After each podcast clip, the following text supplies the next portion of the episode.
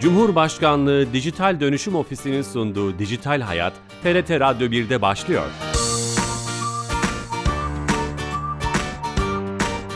Herkese merhaba, ben Bilal Eren. Teknoloji ve dijitalleşmenin hayatlarımıza etkilerini konu edindiğimiz Dijital Hayat programımıza hoş geldiniz. 372 haftadır her cuma saat 15.30'da TRT İstanbul Radyo stüdyolarından kulaklarınıza misafir olmaya devam ediyoruz. Bugün tıp dünyasında gen düzenleme teknolojisi olarak adlandırılan CRISPR teknolojisini, ne olduğunu, fırsat ve risklerini konuşacağız. Çok değerli bir konuğumuz var. Üsküdar Üniversitesi öğretim üyesi Doktor Cihan Taştan. Hocam hoş geldiniz. Merhabalar Bilal Bey, teşekkür ederim. Şeref verdiniz. 372'ye gerçekten de heyecanlıyım. Çok teşekkürler, şeref verdiniz stüdyomuza. Ama öncesinde her hafta olduğu gibi Türkiye Gov.tr'den bir özelliği E-Devlet ekibinden Ayşe Dorun'dan dinleyeceğiz. Ayşe Hanım telefon attığımızda. Ayşe Hanım. Bilal Bey iyi yayınlar. Hoş geldiniz yayınımıza. Teşekkür ederim. Bu hafta hangi servis hizmeti bize anlatacaksınız? Ee, Bilal Bey bu hafta sizlere e, birden fazla hizmeti içeren bir konseptten bahsedeceğiz. Harika. E, ikametgahım konsept hizmetinden. E, birden fazla kuruma ait hizmeti içeren e, bir konsept bu. Nüfus ve Vatandaşlık İşleri Genel Müdürlüğü'nde kayıtlı olan adresinize bağlı olarak E-Devlet kapısında bu adrese bağlı verilen tüm hizmetleri tek bir konsept içerisinde görebiliyorsunuz e, kayıtlı il ilçe belediyeleri, doğalgaz elektrik abonelikleri, aile hekiminizden seçim bölgenize kadar tamamı tek bir hizmet içerisinde size sunuluyor.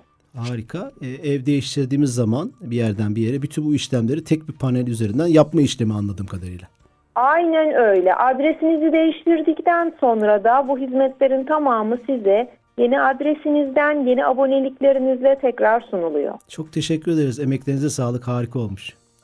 Biz teşekkür ediyoruz. İyi yayınlar. Sağ olun, teşekkürler. E-Devlet ekibinden Ayşe Torun'dan yepyeni bir konsept hizmeti dinlemiş olduk. Yeni katılan dinleyicilerimiz vardır. Üsküdar Üniversitesi öğretim üyesi Doktor Cihan Taştan hocamız stüdyo konumuz.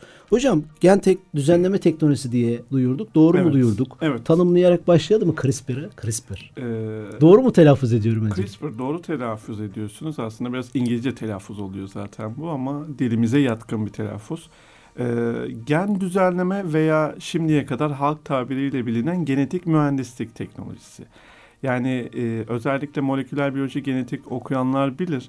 E, biz genetik mühendisi olacağız demeyiz. Çünkü o zaman size derler ki ya araba mı yapıyorsunuz, motor mu yapıyorsunuz, mühendis değilsiniz. E, ama artık o zaman geldi. Şu an gözle görülmeyen hücreler içerisinde e, bir hücremizi oluşturan 3 milyar tane harf var. Yani bizim her hücremizde e, kütüphanelerce dolusu bir genetik hazine var. İşte biz şu ana kadar özellikle 2000 yılında insan genom projesi açıklanıncaya kadar sadece insanların hücreleri içerisindeki genetik diziyi, genetik bilgiyi öğrenmeye başladık. Ama geçtiğimiz 20 yıl içerisinde gelişen e, biyoloji ve laboratuvar teknikleri bize artık bu harfleri sadece okuyup anlama değil, bu harflerin yerini değiştirme, cümlelerin yerini değiştirme, anlamadığımızı veya bozuk olan harfler yerine anlaşılabilir cümleleri tekrardan yazıp o insanların bozuk olan, hastalık yapan e, genetik bilgilerini tekrardan tamir edebilme teknolojilerine biz genetik mühendislik veya gen düzenleme teknolojisi diyoruz.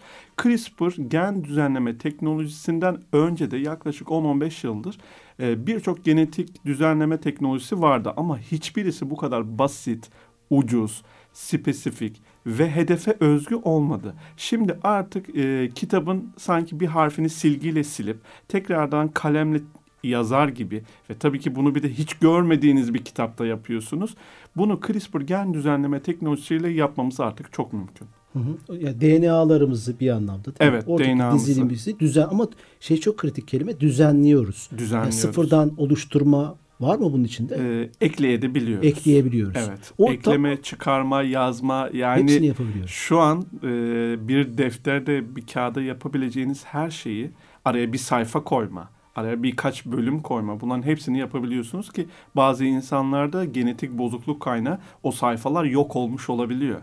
Sayfayı Kalıtsal araya hastalıklar mesela örneğin genetik hocam? hastalıklar özellikle böyle. Şimdiye kadar e, bu insanların çoğu insanlık tarihi boyunca tedavi edilemiyordu ve hayatlarını kaybediyorlardı. Şimdi artık genetik mühendislik yöntemleriyle özellikle CRISPR gen mühendisliğiyle e, bu hastalıkların yaklaşık yüzde 90'ını tamir etmemiz mümkün. Peki şöyle şöyle diyebilir miyiz hocam? Ee, insanın bütün fiziksel özellikleri e, hatta sadece fiziksel değil bazı davranış özellikleri DNA'larında yazılı. Evet. Bunu söyleyebiliriz sanırım. Evet. Bu CRISPR'la hem sadece fiziksel değil aynı zamanda bazı davranış modellerine de müdahale edebiliyor mu? Çok Düzenlenebiliyor güzel mu? söylediniz. Bizim de bunun üstüne çalışmalarımız var. Dünyada da şu an başladı. Özellikle nörolojik çalışmalar, Alzheimer, Parkinson, şizofreni, e, üniversitemizin de asıl konsepti olan beyin çalışmaları e, bizim de genetik mühendislik teknolojilerini bu alanlarda kullanmamız gerektiğini bize gösterdi. Şu an birçok e, psikolojik veya nörolojik rahatsızlıklarda da Alzheimer gibi dünyada en çok sıklığı artan çalışmalarda da gen düzenleme ve e, çalışmalarının kullanılmaya başlandığını araştırma seviyesinde biliyoruz. Hocam onların şeylerini soracağım hep örneklerle başarılarını. Şunu bu tanımı yaptıktan sonra bu yeni bir biz programımızda yeni konuk ediyoruz ama bir, anladığım kadarıyla yeni bir teknoloji değil CRISPR. CRISPR Geçmişi nasıl hani biraz tarihçesine şöyle baksak. e, tarihçesi çok garip. İspanya'da başlayan bir hikaye var. 1990'lı yıllarda daha 28 yaşında e, doktora öğrencisi olan Francisco Mojica isimli bir genç var. E, ve bu genç ilk çalışmalarını e, bakterilerde yapıyor. Ve bu bakterilerin DNA'sını analiz ederken bazı DNA bölgelerinin garip bir şekilde aynı olduğunu görüyor.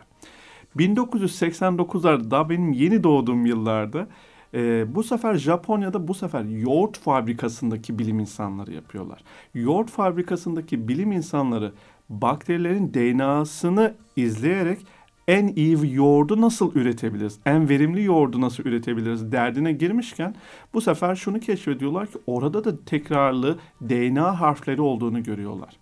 Francisco Mojica İspanya'da Alicante diye bir e, şehirde yaşıyor. Sahil kenti. Daha sonra doktorasını bunun üstüne yapıyor. Oxford'a gidiyor. Geçen 10 yıl boyunca e, aslında bu sistemin bakteriler içerisinde virüslere karşı olan bir savunma mekanizmasını olduğunu keşfetmekle geçiyor.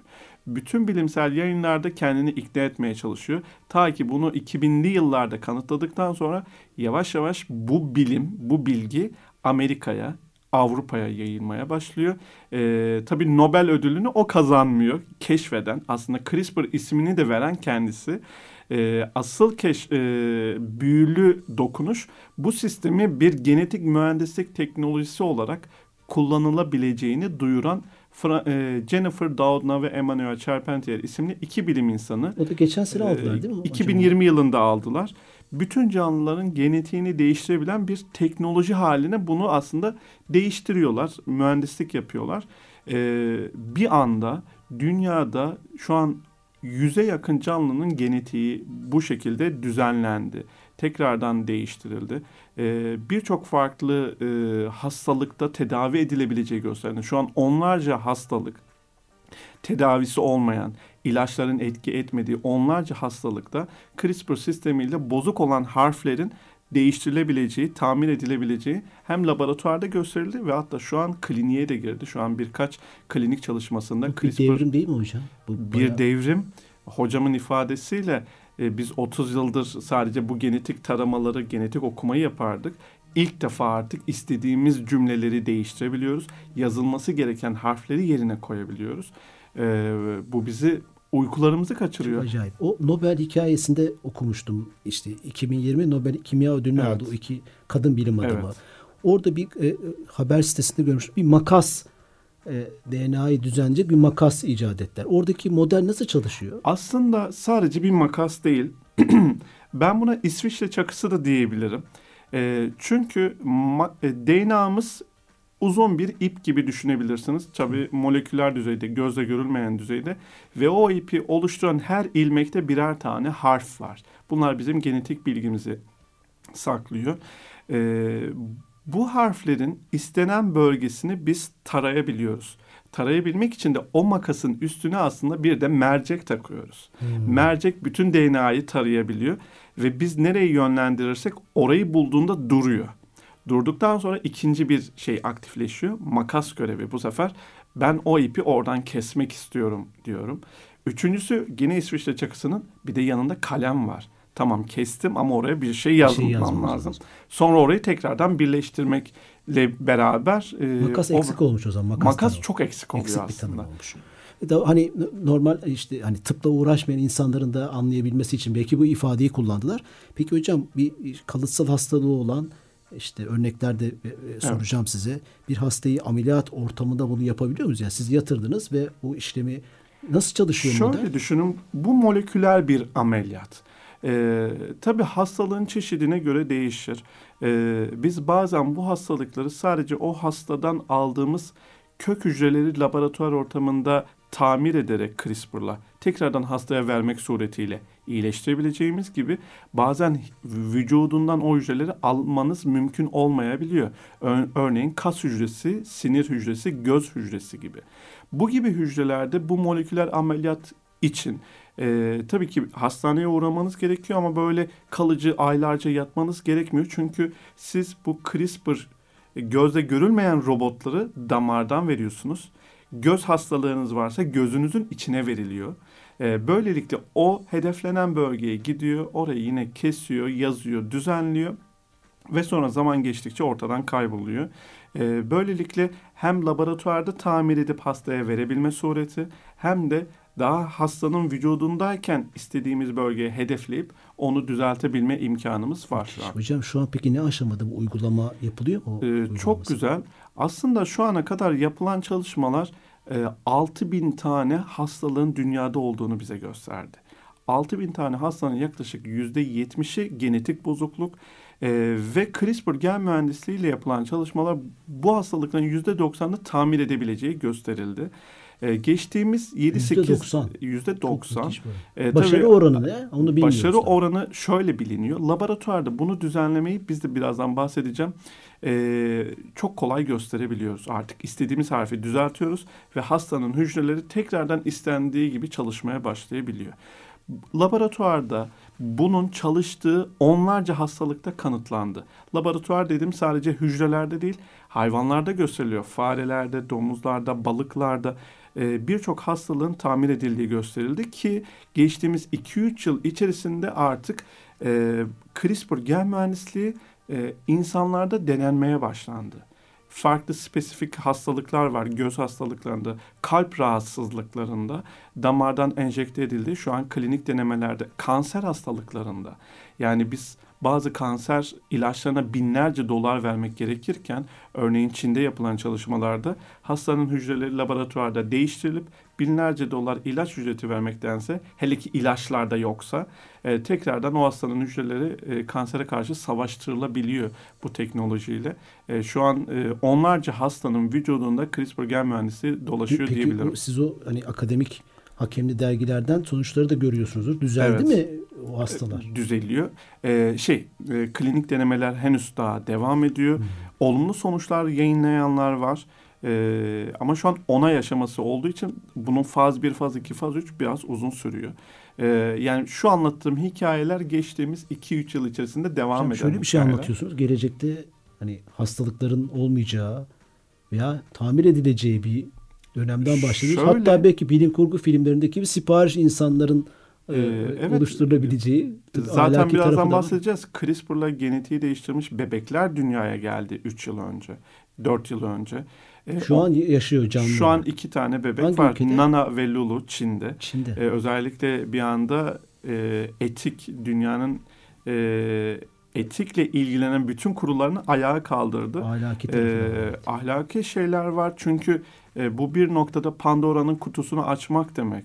Ee, bunu yapabilmek mümkün mü? Elbette birçok çalışmada embriyo düzeyinde genetik mühendislik yapılmıştı. Ama bu bir çocuğu dünyaya getirmekle sınırlanmamıştı. Ee, ilk defa Çin, Çinli bir bilim insanı bunu yaptı, duyurdu, hapse atıldı, e, e, cezalar yedi. E, ama bunların artık başladığını söyleyebiliriz bu noktada. E, diğer taraftan da e, evet bu gen mühendisliklerini e, insanlarda yapabilmek mümkün ve bu kolaylaşmaya başladı. Yani kendimiz de şu an artık Türkiye'de ilk defa özellikle SMA gen tedavilerinde e, milyonlarca dolarlık gen tedavileri yurt dışında üretiliyor ve aileler buradan ulaşmaya çalışıyorken biz bunları yerli olarak daha etkili bir biçimde gerek CRISPR gen mühendisliği olsun gerekse diğerleriyle geçtiğimiz haftada ilk CRISPR gen mühendisiyle yaptığımızı duyurduk öncül çalışmalarda. Hocam onu soracaktım. Tabii yeni katılan dinleyicilerimiz vardı. Tekrar etmek istiyorum. Çok önemli bir konuyu da ben de hayrete düşmüş şekilde dinliyoruz. Üsküdar Üniversitesi öğretim üyesi Doktor Cihan Taş'tan hocamıza devrim niteliğindeki CRISPR gen düzenleme teknolojisi konuşuyoruz. Türkiye'yi soracağım hocam. Oraya geleceğim. E, şunu sormak istiyorum. Bu kalıtsal hastalıklarımızı veya sonradan çıkan hastalıklarımızı tedavi yöntemi olarak kullanılıyor. Peki bu biz bu Hani hastanelerde ne zaman bunu hizmetini alabiliriz? Bir öngörü var mı? 5-10 sene, 20 sene? Ee, evet çok uzak. Çok yakın. Hatta çok uzak söylüyorsunuz yani 5-10 sene. Şu an e, 2025 yılına kadar gerek CRISPR gen mühendisliği olsun gerekse diğer genetik hastalık e, genetik tedaviler olsun e, FDA'dan onay alacak birçok farklı genetik tedavi şu an denemede devam ediyor son aşamalarda. E, önümüzdeki yıllarda CRISPR sistemlerinin çoğu artık klinikten hayata geçmeye başlayacak. En basit itibariyle e, CRISPR'ı biz e, aşılar yerine de görmeye başlayacağız. Yani Covid-19 pandemisinde e, virüse karşı aşılar üretilmesi bir yıl içerisinde başarıldı ama her seferinde bu virüsler mutasyon geçirdikçe tekrar tartışmalara yol açtı. Biz aşıları tekrar mı e, değiştirmemiz gerekiyor? CRISPR sisteminde siz virüsü istediğiniz bölgeden hedefleyip parçalayabiliyorsunuz. Fare çalışmalarında gösterildi ama bu pandemide muhtemelen yetişmeyecek insanlara bir sonraki böyle geniş pandemi çalış e, olaylarında biz CRISPR'ı artık raflarda görmemiz mümkün e, antibiyotikler yerine yine CRISPR'ı raflarda görmemiz İlaç gibi mümkün. Mi? İlaç gibi antimikrobiyal ilaçlar haline geldi. Çünkü artık e, çoklu ilaç direncine sahip bakterilerden yüzlerce insan ölüyor her yıl. Gerek Türkiye'de gerekse yurt dışında ve antibiyotik üretimler, geliştirmeler çok zorlaştı ve ilaçlar e, ilaç şirketlerinin tek elinde olmaya başladı. E, CRISPR sistemiyle artık gerek bakterileri istediğiniz gibi öldürebileceğiniz gibi gerekse viral enfeksiyonları da durdurmanız e, mümkün hale gelecek. Bu kadar devrim niteliğinde bir çalışmanın bütün inovasyonu buradaki çalışma özel ilaç şirketlerine bırakılmış durumda. Heh, çok güzel. Aslında ilaç e, sektörü ee, özellikle CRISPR'ı kim yapıyor yani? Kim kim Şimdi, uğraşıyor CRISPR'la? Şöyle söyleyeyim. Aslında e, ilaç geliştirmek dediğimizde yaklaşık bir hastalık için ilaç geliştirmek 5 ila 10 yıl arasında süren ve milyonlarca dolar alan bir bütçeye sahip olması gerekiyordu ki bunun için büyük ilaç şirketlerinin tek elindeydi. Aslında CRISPR gen mühendisliği bunu dünyada demokratikleştirdi, globalleştirdi. Şu an az önce bahsettiğim gibi biz artık bu teknolojilerin e, uygulamalarını Türkiye'de yapabiliyoruz. Aynı şekilde birçok ülkede yapılabiliyor. Biz bunun çalıştaylarını, eğitimlerini e, onlarca öğrenciye verdik. Şu an bütün öğrenciler kendi evlerinde, laboratuvarlarında CRISPR gen mühendisliğini öğrenebiliyorlar. Kaynaklar mı açık yani? Ee, açık kaynaklar açık. Biz e, diğer taraftan bunları geliştirip üretmeye çalışıyoruz. Dolayısıyla e, özellikle ilaç geliştirmekte, ilaç üretmekte yavaş veya geç kalmış olan ülkeler için CRISPR gen mühendisliği bir fırsat da içeriyor. E, bir fırsat da içeriyor. Çünkü ilaç üretmek zorunda kalmıyorsunuz. Hedefiniz belli. Kişideki hangi DNA harfi bozuksa ona yönlendiriyorsunuz, onu tamir ediyorsunuz. Aslında olay belli. E, ilaçta böyle bir durum yok. Hocam o kadar basit ve şey hani o kadar anlat, da basit olmasa kolay da anlattınız ki yani buradan çıkıp bu CRISPR teknolojisiyle uğraşmak istiyor insan. Peki hocam bunun riskleri var mı? Yani bu hani yüzde doksan başarıdan bahsettiniz ve altı bin bilinen altı bin hastalığın yüzde doksan ihtimalden bahsettim. Yani 100 hastalığın 90'ının tamir edilebileceği imkanı var. Artık Oradaki var. başarı oranını biliyoruz, ee, daha bilmiyoruz o kadar. Şimdi bütün hastalıkların senaryosu birbirinden farklı. E, dokuları değişiyor, hücreleri değişiyor. Sadece CRISPR gen mühendisliğini yapmak değil, e, hangi dokuya gitmesi gerekiyor, hangi hücrede olması gerekiyor. E, dolayısıyla bunların aktarım teknolojilerini biz şu an laboratuvarlarımızda sadece CRISPR gen mühendisliğini yapmıyoruz. Rekombinant virüsleri üretiyoruz Çünkü örneğin sinir hücresine gitmesi lazım. Benim onu hedeflemem gerekiyor. Dolayısıyla bu aslında bir ekosistem olan bir teknoloji. Sadece CRISPR'ı bilen her insan bu tedavileri yapamaz. Virüs üretmesini bilmeli, hastaya uygulama yöntemlerini bilmeli. Ee, ama bütün bunları bir araya getirebiliyor muyuz? Evet, Türkiye'de de getirebiliyoruz ve uygulayabilme aşamasını da getireceğiz. Mesela kanser hastaların tümünü CRISPR teknolojisiyle halledebiliriz, çözebiliriz diyemiyoruz şu an. Şöyle tümünü diyemiyoruz çünkü az önce size bahsettiğim gibi insanın genetik hazinesi bir kitapsa o yüzde onluk tamir edemediğimiz, şu an için tamir edemediğimiz insanların genetik bozukluğu şöyle oluyor. Bir harf veya bir sayfa kaybolmuş olmuyor. Bir bölüm kaybolmuş oluyor. Yani böyle sayfalarca kaybolmuş oluyor. İşte bu aşamada gerek CRISPR olsun gerekse diğer yöntemlerle kitabın arasına kocaman bir bölüm koyabilmek çok mümkün değil. Hmm. Uzun bir DNA harfi yani sayfalar nasıl bir kitabın arasına sokmak zorsa ama o kitabın içerisinde tek bir harfi silgiyle silip kalemle yazmak ne kadar kolaysa durum böyle. İşte bu e, kanser türlerinde de yüzlerce kanser türü var. Bunlardan bazıları büyük genetik bozukluklardan ya da silinmelerden kaynaklı. Ama öyleleri de var ki evet biz bunları gen tamiri yapabiliyoruz. Gen düzenlemesini yapabiliyoruz. Bazı hastalıklar var ki tamir aşamasını geçmiş durumda. Öyle anlıyorum. Evet. E, o, o tamir şu aşaması, anki teknolojide şu anki tek, o tamir e, maalesef yok. Aynen. E, hurdaya ayrılıyor tırnak maalesef, belki de. Evet. Ama ta, tamir edebilecek şeydir. Tam, peki hocam riskleri var mı? Diyelim siz e, bir harfi... Çok güzel söylediniz. Çünkü her ne kadar bu kadar kolay e, toz pembe anlatsak da her şeyin bir riski olduğu gibi bunun da bir riski var. E, özellikle genetik mühendislikteki risk sizin hayatınızın tümünü etkileyebilir. Çünkü e, 3 milyar tane harfiniz var e, ve siz gözle görmediğiniz bir dünyada düzenleme yapıyorsunuz. E, yanlış yere bağlanıp bağlanmadığını ya da e, tamam bir cümleyi değiştiriyor ama bu cümlenin benzeri kitabınızın başka bir yerinde de varsa ve farklı bir mekanizmayı aktifleştirecekse siz hiç istemeden kansere yol açabilirsiniz. Başka bir iş. Başka bir şey. Ama biz genetik tedavileri Türkiye'de de yaparken şu an kanserde e, hastaya vermeden önce yaklaşık 50 tane kalite kontrolden geçiriyoruz. Avrupa'da da Amerika'da da bütün bunları yapabilmek için onlarca kalite kontrol düzenlemesinden geçtikten sonra hastaya uygulanması e, kabul edilebiliyor. Ko- Yine risk yok Kontrol mu? mekanizmaları var yani. Çok var. Hocam evet. son bir buçuk dakikamız kaldı. Türkiye'de ne aşamadayız? Biz yapabilir miyiz böyle bir? Türkiye'de laboratuvarımız Yapabiliriz. var mı? Siz yapıyor musunuz? Ee, biz Üsküdar Üniversitemizde transgenik hücre teknolojileri TR Genmer merkezimizi kurduk. TR Genmer. TR Genmer e, sağ olsun Profesör Doktor Nevzat Tarhan hocamızın vizyonerliğiyle güzel bir altyapı kurduk. Hem CRISPR gen mühendisliğimizi yapıyoruz hem bunları paketleyebilecek virüslerimizi üretebiliyoruz ve geçtiğimiz hafta da az önce belirttiğim gibi ilk kez SMA gen tedavilerini CRISPR sistemiyle yaptık. Diğer teknolojilerimiz de geliyor. Ya yani inanıyorum ki inşallah destek de bulabilirsek e, iki yıl içerisinde biz bunları hayvan çalışmalarını bitirip artık kliniğe hazır, klinik denemelere hazır hale getirmeye çalışacağız. 2-3 yılımız var diyorsunuz. Evet. Çok güzel. E, hocam çalışmalarınızda başarılar diliyoruz. E, belki ahlaki tarafını da konuşmak isterdik. Biraz değindik ama süremizin sonuna geldik. Ama genel hatlarıyla çok güzel anlattınız. E, ağzınıza sağlık, emeklerinize sağlık. Ben teşekkür ederim Bilal Bey. Gayet zevk aldım bu programdan. Çok teşekkürler. Evet e, Üsküdar Üniversitesi öğretim üyesi Doktor Cihan Taşlan'la yepyeni en azından bizler için yepyeni bir teknolojiyi konuştuk. CRISPR teknolojisi ne olduğunu, risklerini, avantajlarını ve Türkiye'deki çalışmaların son durumunu konuştuk. Bu programımızın kaydını yarından itibaren YouTube ve podcast kanallarımızda bulabilirsiniz. Haftaya yeni bir konu ve konukla beraber olacağız. Şimdiden iyi hafta sonları. Hoşçakalın.